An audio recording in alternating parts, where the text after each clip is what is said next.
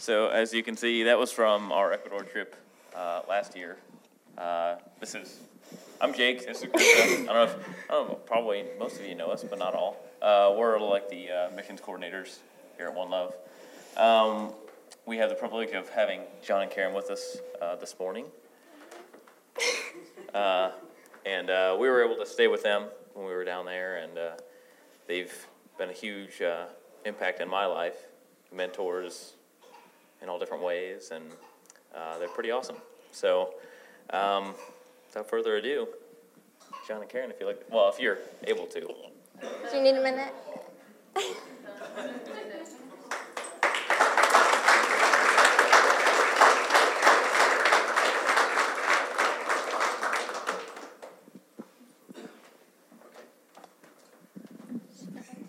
Yep.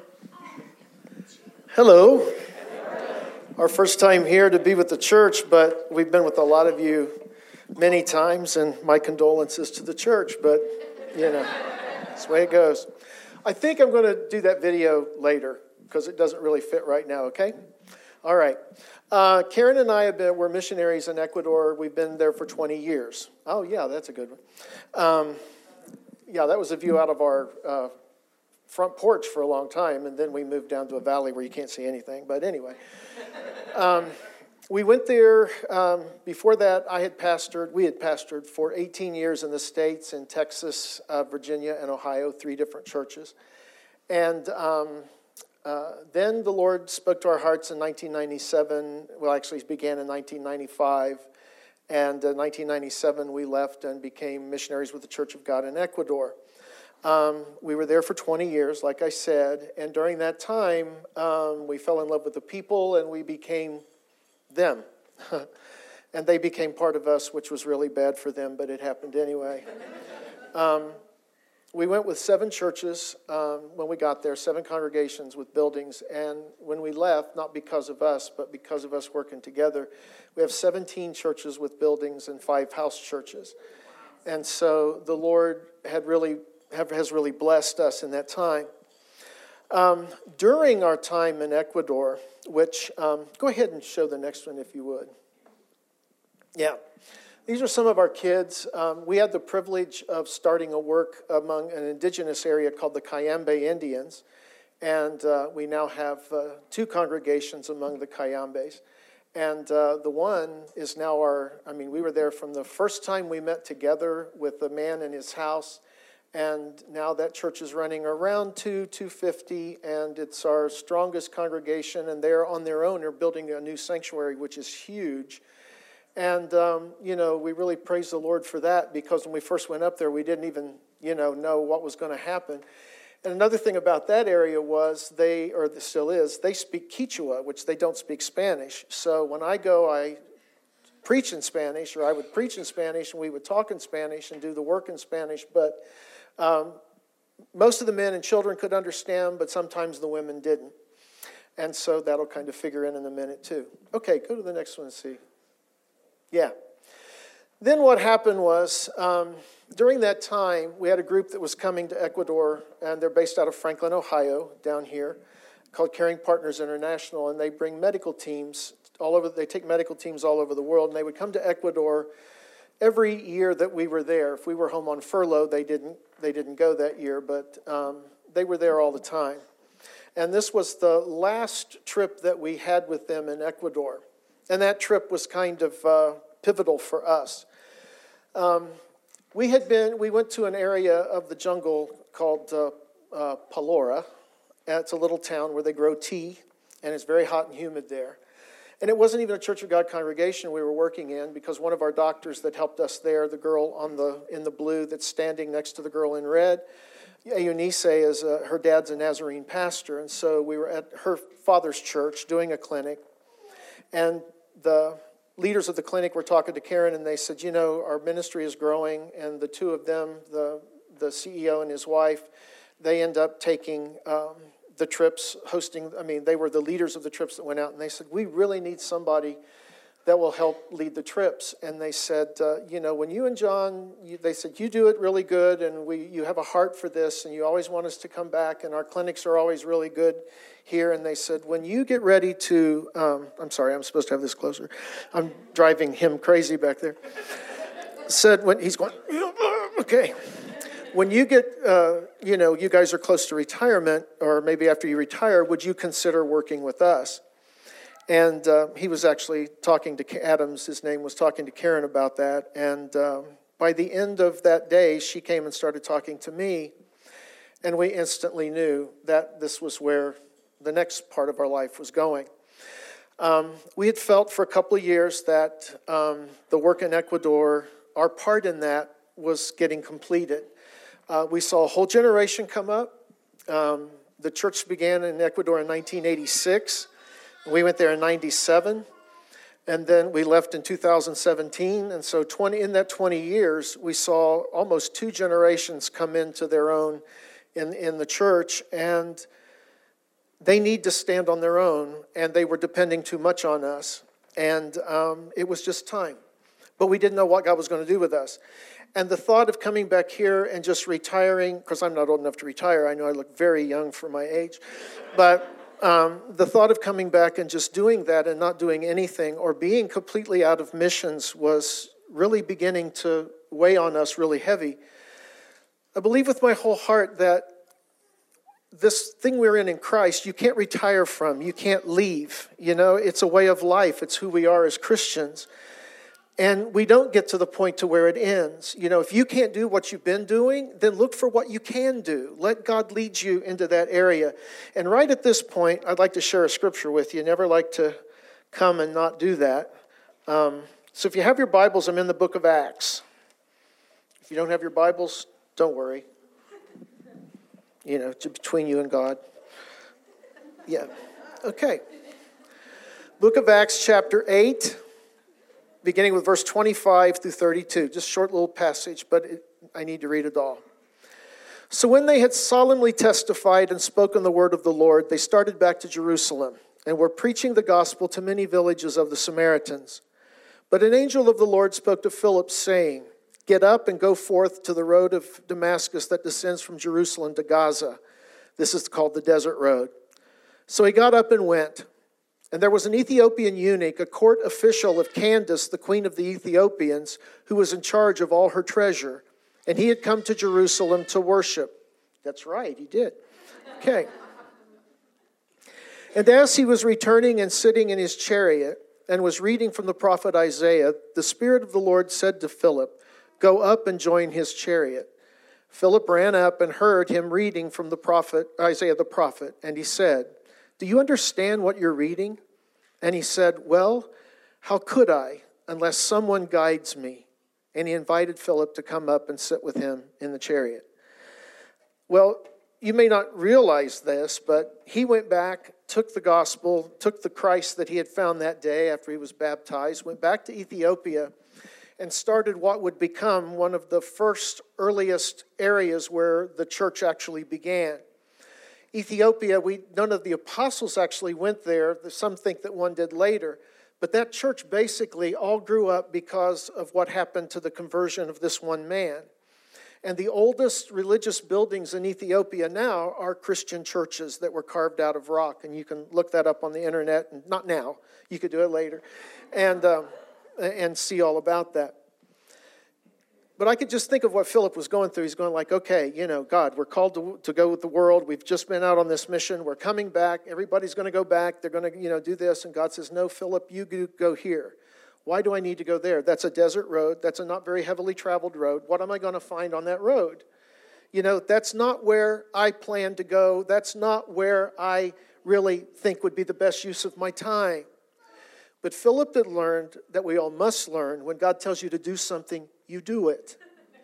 You have to do it. You can't argue with God. When you argue with God, you just get in trouble. And you're not happy. God's not happy. You're not happy. And your family's not happy. Nothing works out right. You can run from Him, but you can't hide. What you do is you start hardening your heart. You start turning away and turning it off to where it gets easier to live with the decisions you've made. But then when a crisis hits, when something comes along later, you wonder what in the world happened to your faith and where are you? And that's because God never left you, you left Him one step at a time along the way. So, you know, when I was 15 years old and found the Lord, I was trying to commit suicide. Aunt called me on the phone, didn't know what I was doing, and said, I've been praying for you. Would you uh, come to a youth revival we're having? And there's a long story there, what I'm not going to get into, but I went the next day, listened, heard the gospel for the first time as a 15 year old in this country. Um, saw it, didn't understand it, went back the next, that was on Saturday night, went back the next day, and I gave my heart to the Lord. And I made a decision early on wherever you want me to go, I'll go. You gave me a life back that I didn't have, you gave me a future that I didn't have. So whatever you want, I'll do. And that, that started out with singing in the youth choir, which I hated because I hated to be in front of people. I couldn't stand it. I'd be in school, I, I failed speech because I could not stand in front of people. And it, it was just terrible. And so God said, Do that. And He touched my heart and He said, Do that. And I said, I don't want to do that. He, and He goes, Well, you know, it's not this conversation like that, but it's His feelings. And I go, like, God, I don't want to do that. And the Holy Spirit says, You need to do that. So I did it. And I thought, you're off my back now, I'm okay. And then he goes, I want you to preach. And I go, like, I don't want to do that. Then he did it. And I was planning to be an architect and I was good. And I, my grandfather was a contractor. And I thought, this is all going to work out fine. This is what my life is. This is what I love to do. And God said, No, I want you to be a pastor. I want you to quit the University of Miami and I want you to go to Gulf Coast Bible College in, in Houston, Texas. I didn't want to do that, but you have to and I met my wife. And had I not been there, I'd be married to an ugly wife. I just know that. Yeah, I would be. Um, her family traveled and sang. She had this long, flowing blonde hair, and I'd look at her, go like, "Boy, you know, never she would she look at me."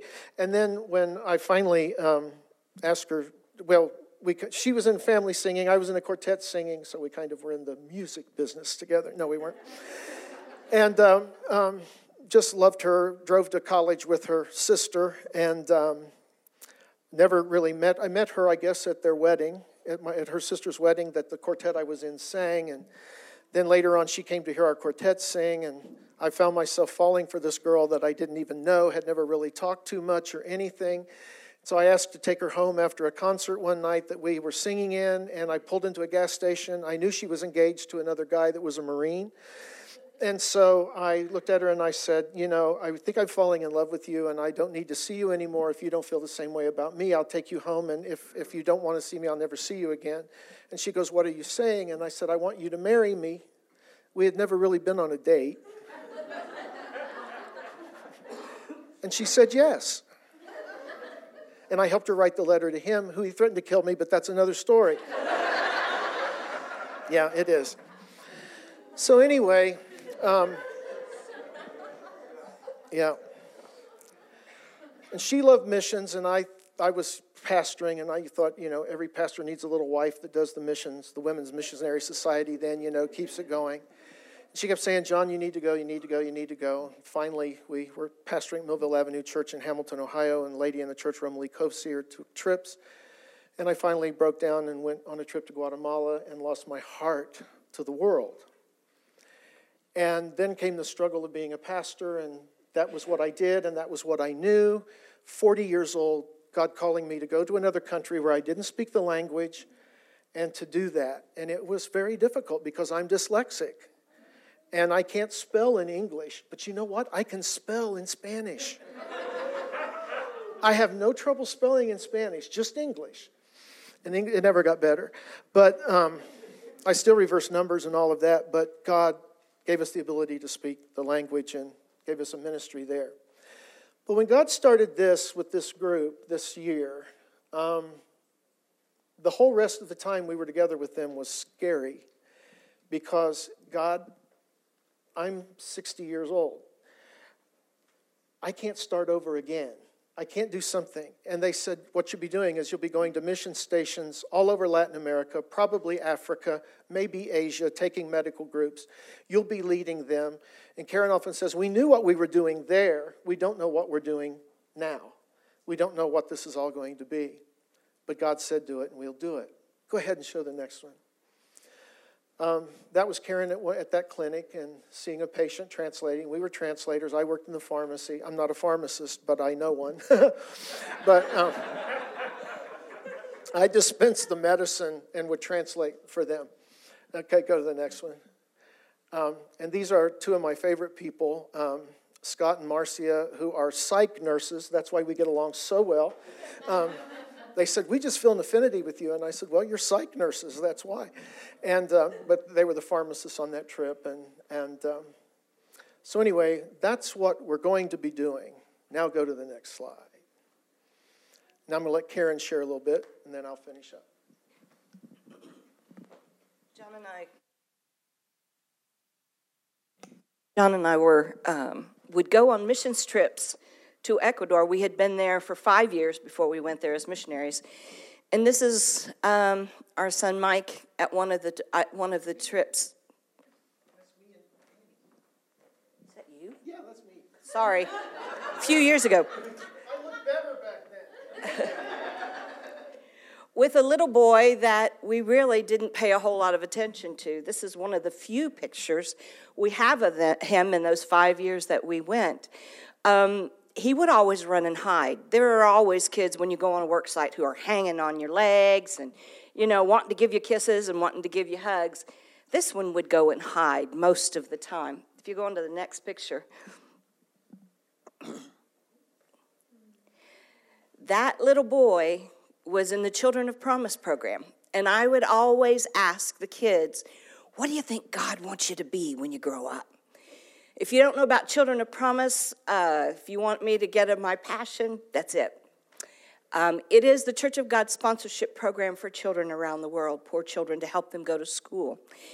This little boy's dad was an alcoholic, mom had a third grade education, and um, every time I would talk to a child in the country, when I got there, we had eight kids in the program, and I'd say, What's God want to do with your life? What's He want you to be?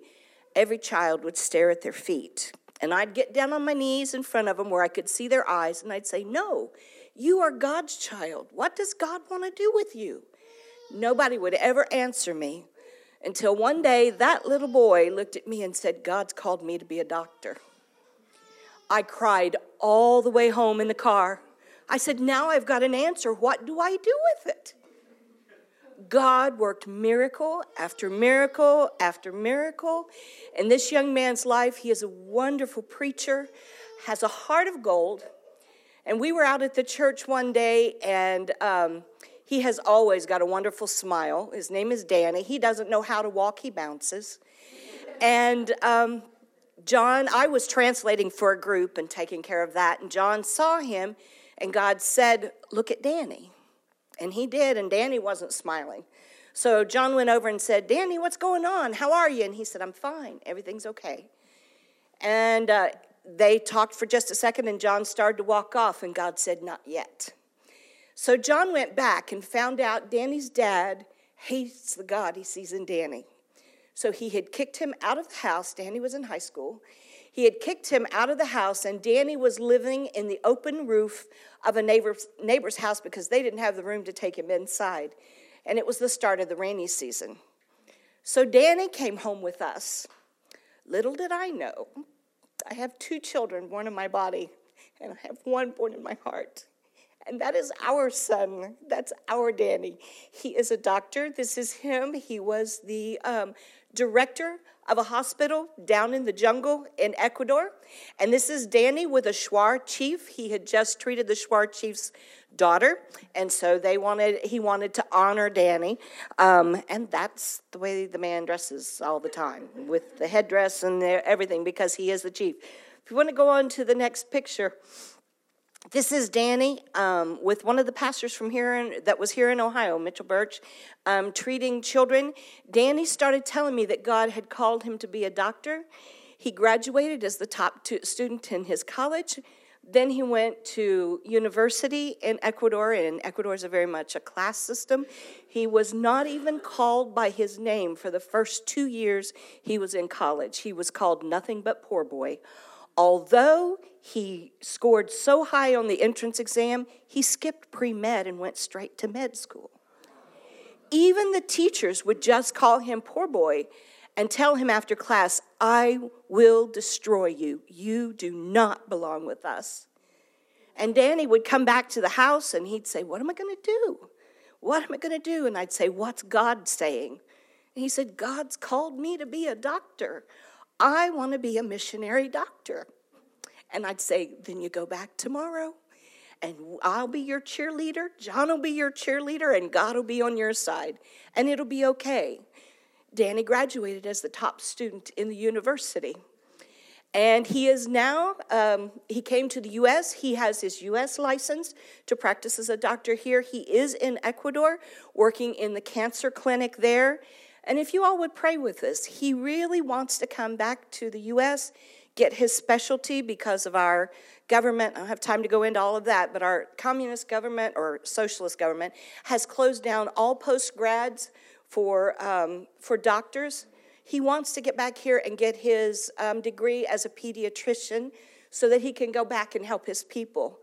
But when God was calling us to go into this new ministry, how could I have known 20 years ago that the little boy's prayer to be a missionary doctor, I get to be a part of that. I get to go where he and see him as God reveals and opens up his splendor to Danny. And I praise God for that. Did I want to leave Ecuador? Those kids, and especially that one, they are my heart. And I miss them every single day. But I'm excited to see what God will be doing as he as he moves us forward. If you go to the next picture, that's our Danny. That's our heart. That's why God called us to Ecuador. And you all were a part of that. You helped us in that ministry there, and I thank you so very much for that. If any of you are sponsors of Children of Promise, I thank you. I have seen how God has taken that, not just Danny, but we have children that never had hope that are now electricians and nurses, and we have teachers. God has used that to bless them, and He's used you to bless them and to bless us. And I thank you so very much for being a part of that. I think I can save the last three. Could you show the video now? Would be fine. I'm, they're going to hate me back there, but.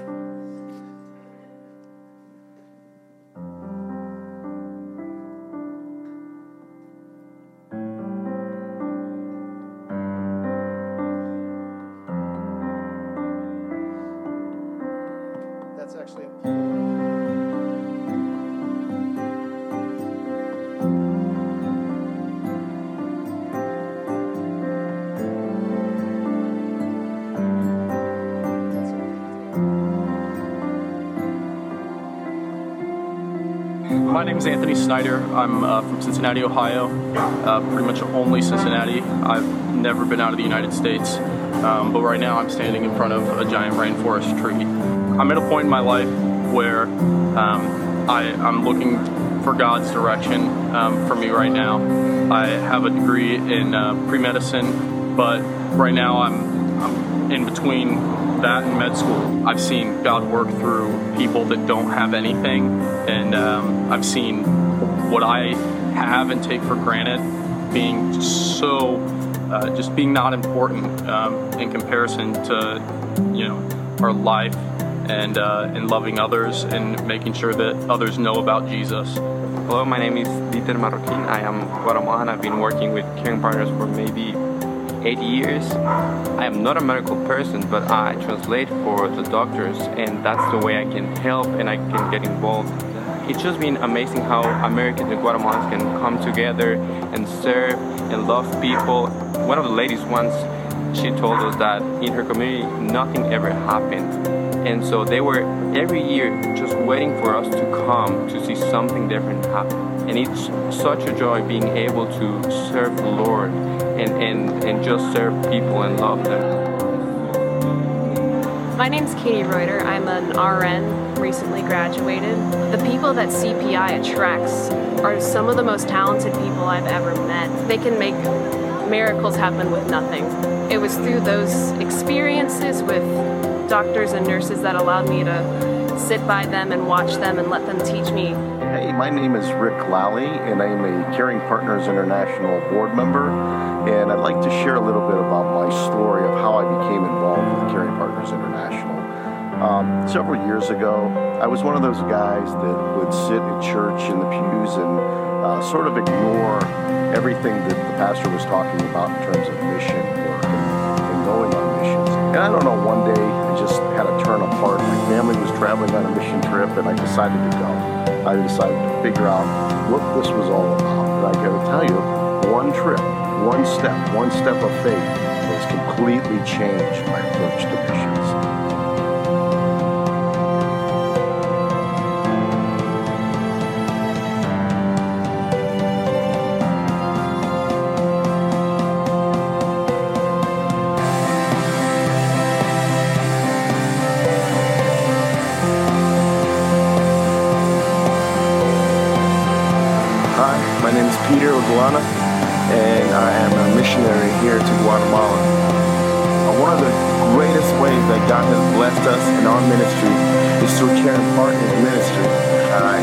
Huge, just the, the impact they've had in so many different areas. I believe that even if one person had made that decision, even, even if one person had seen that their life was full of darkness and there was this hope of light that they could go towards, I believe it could have been worth it. I believe the whole week would have been worth it for just that one person.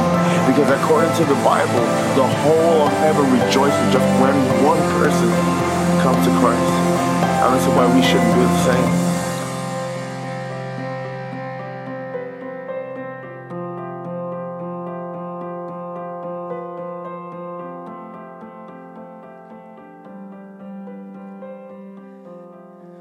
Well, you say if you're a missionary and stuff, then why do you want to go help doctors? Um, this last year or two years ago, the last time we had a clinic in Ecuador, we saw a total of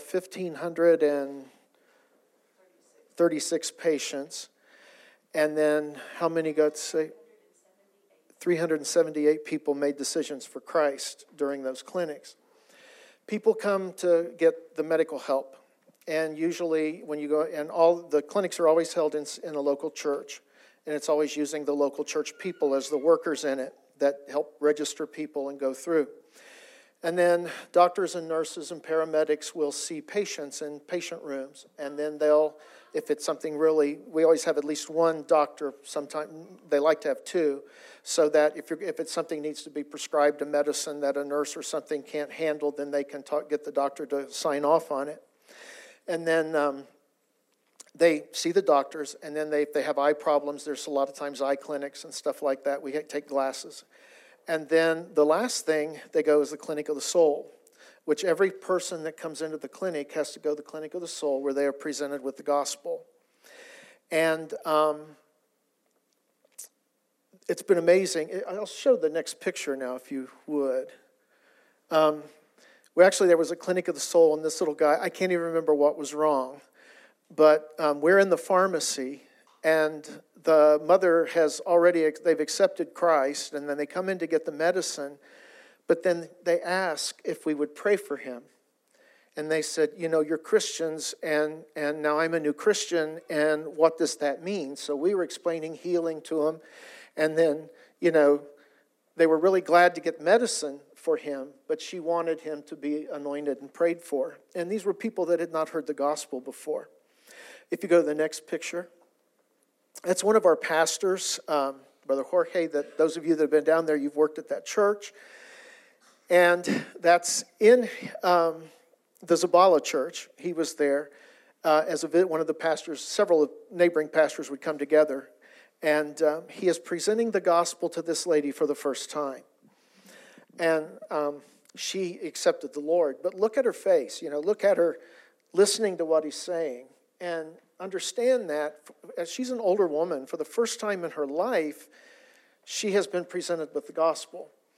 Um, just stop there for a minute. I wish I had a picture of Maria, but in our mountain church with the uh, Indians, Maria was uh, brought in one day. Um, we were having clinic up there, was few. It was about ten years ago now, and they brought her in a wheelbarrow because she couldn't walk. She was in her mid sixties. Looked a lot older because up there with the wind and the sun at the high altitude, and you're on the equator, your, your skin just turns to leather when you get older. And um, anyway, she uh, was brought in, and uh, I was in the pharmacy, and they came and they said, We need to have special prayer for this lady.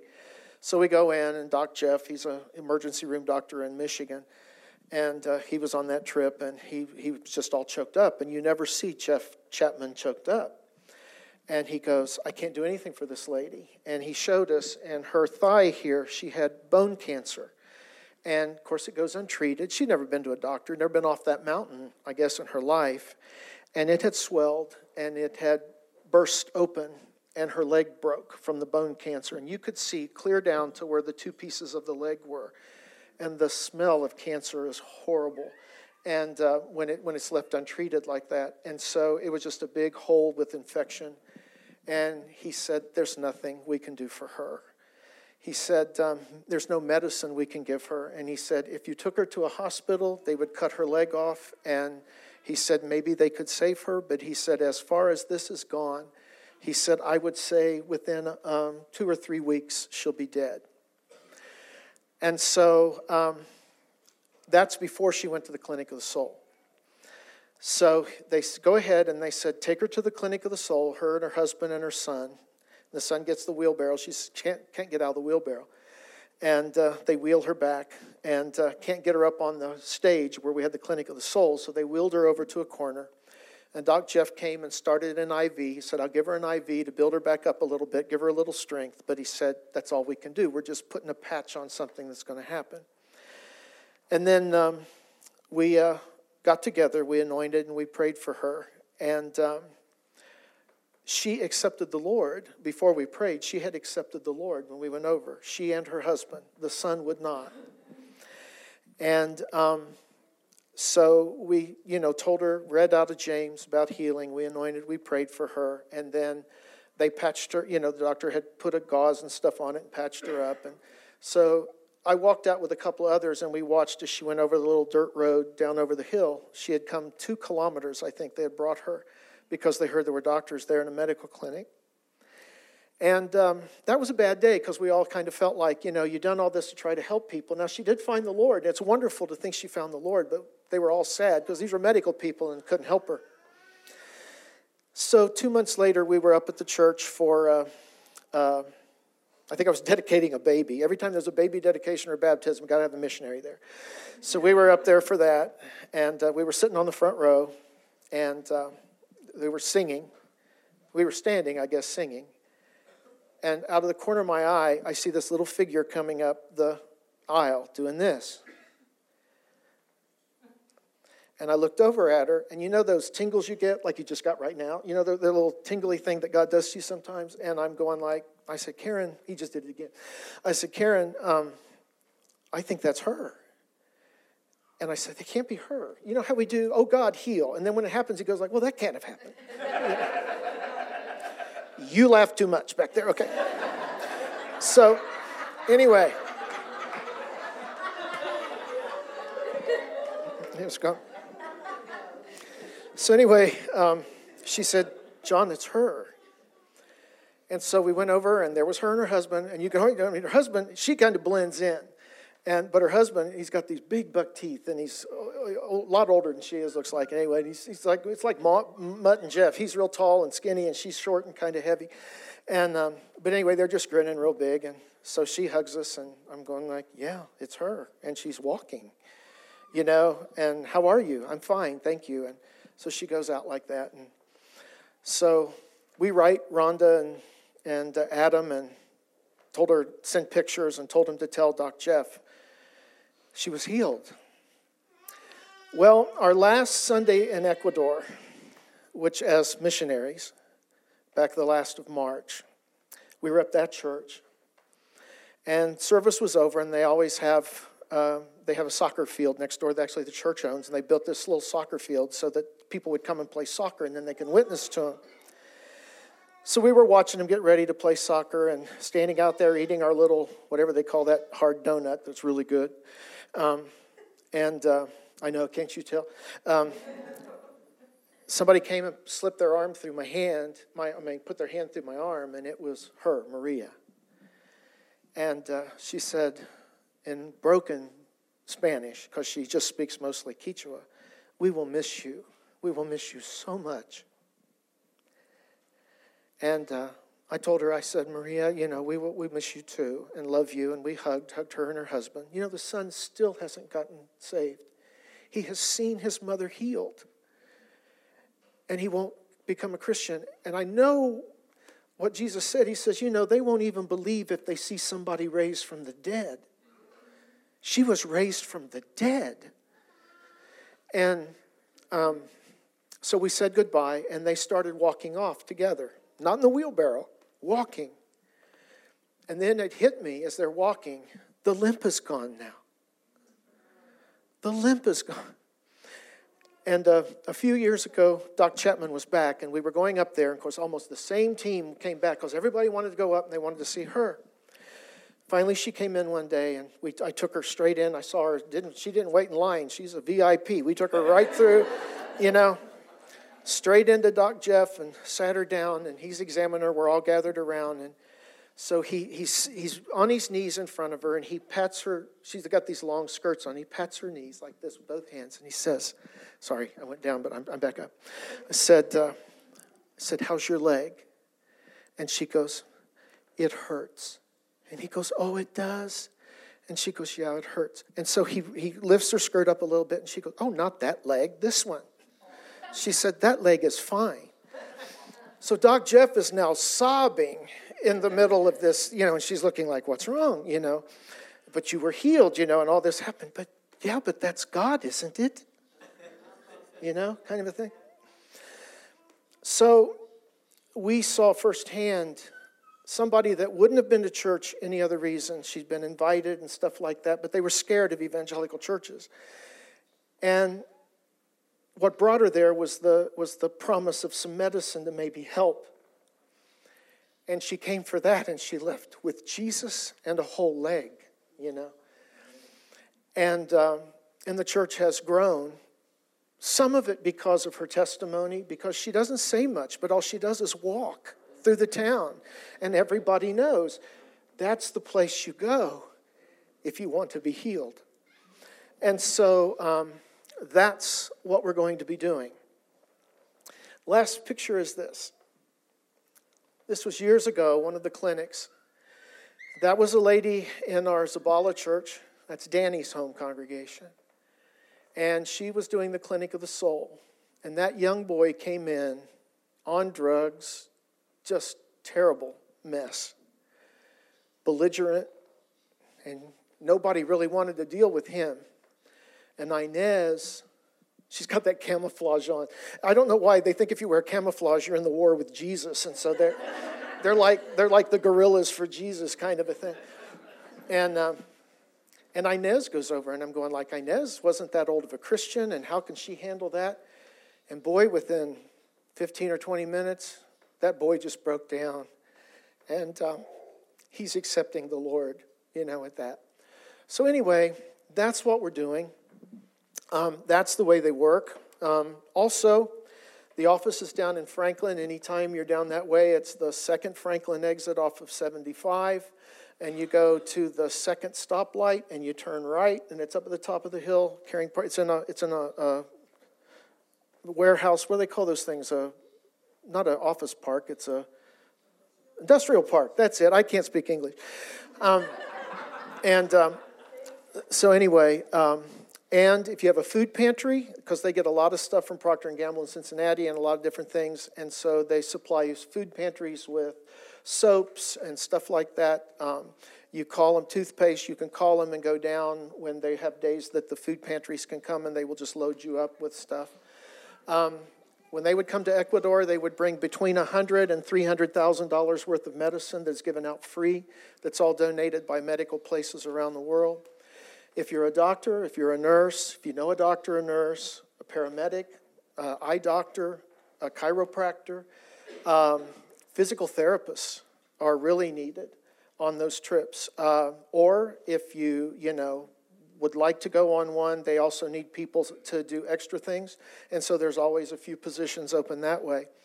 But anyway, that's what we'll be doing. And uh, we are scared to death because we'll be leaving Global Missions at the end of this month, and we're supposed to start with them on July 1st. We, none of our support or anything transfers. We're, everybody that's uh, with the organization raises their own support apart so that everything that comes in goes to, you know, the ministry and stuff, and not just those of us that are working in the ministry. But anyway, that's what God is doing with us. And I end with this.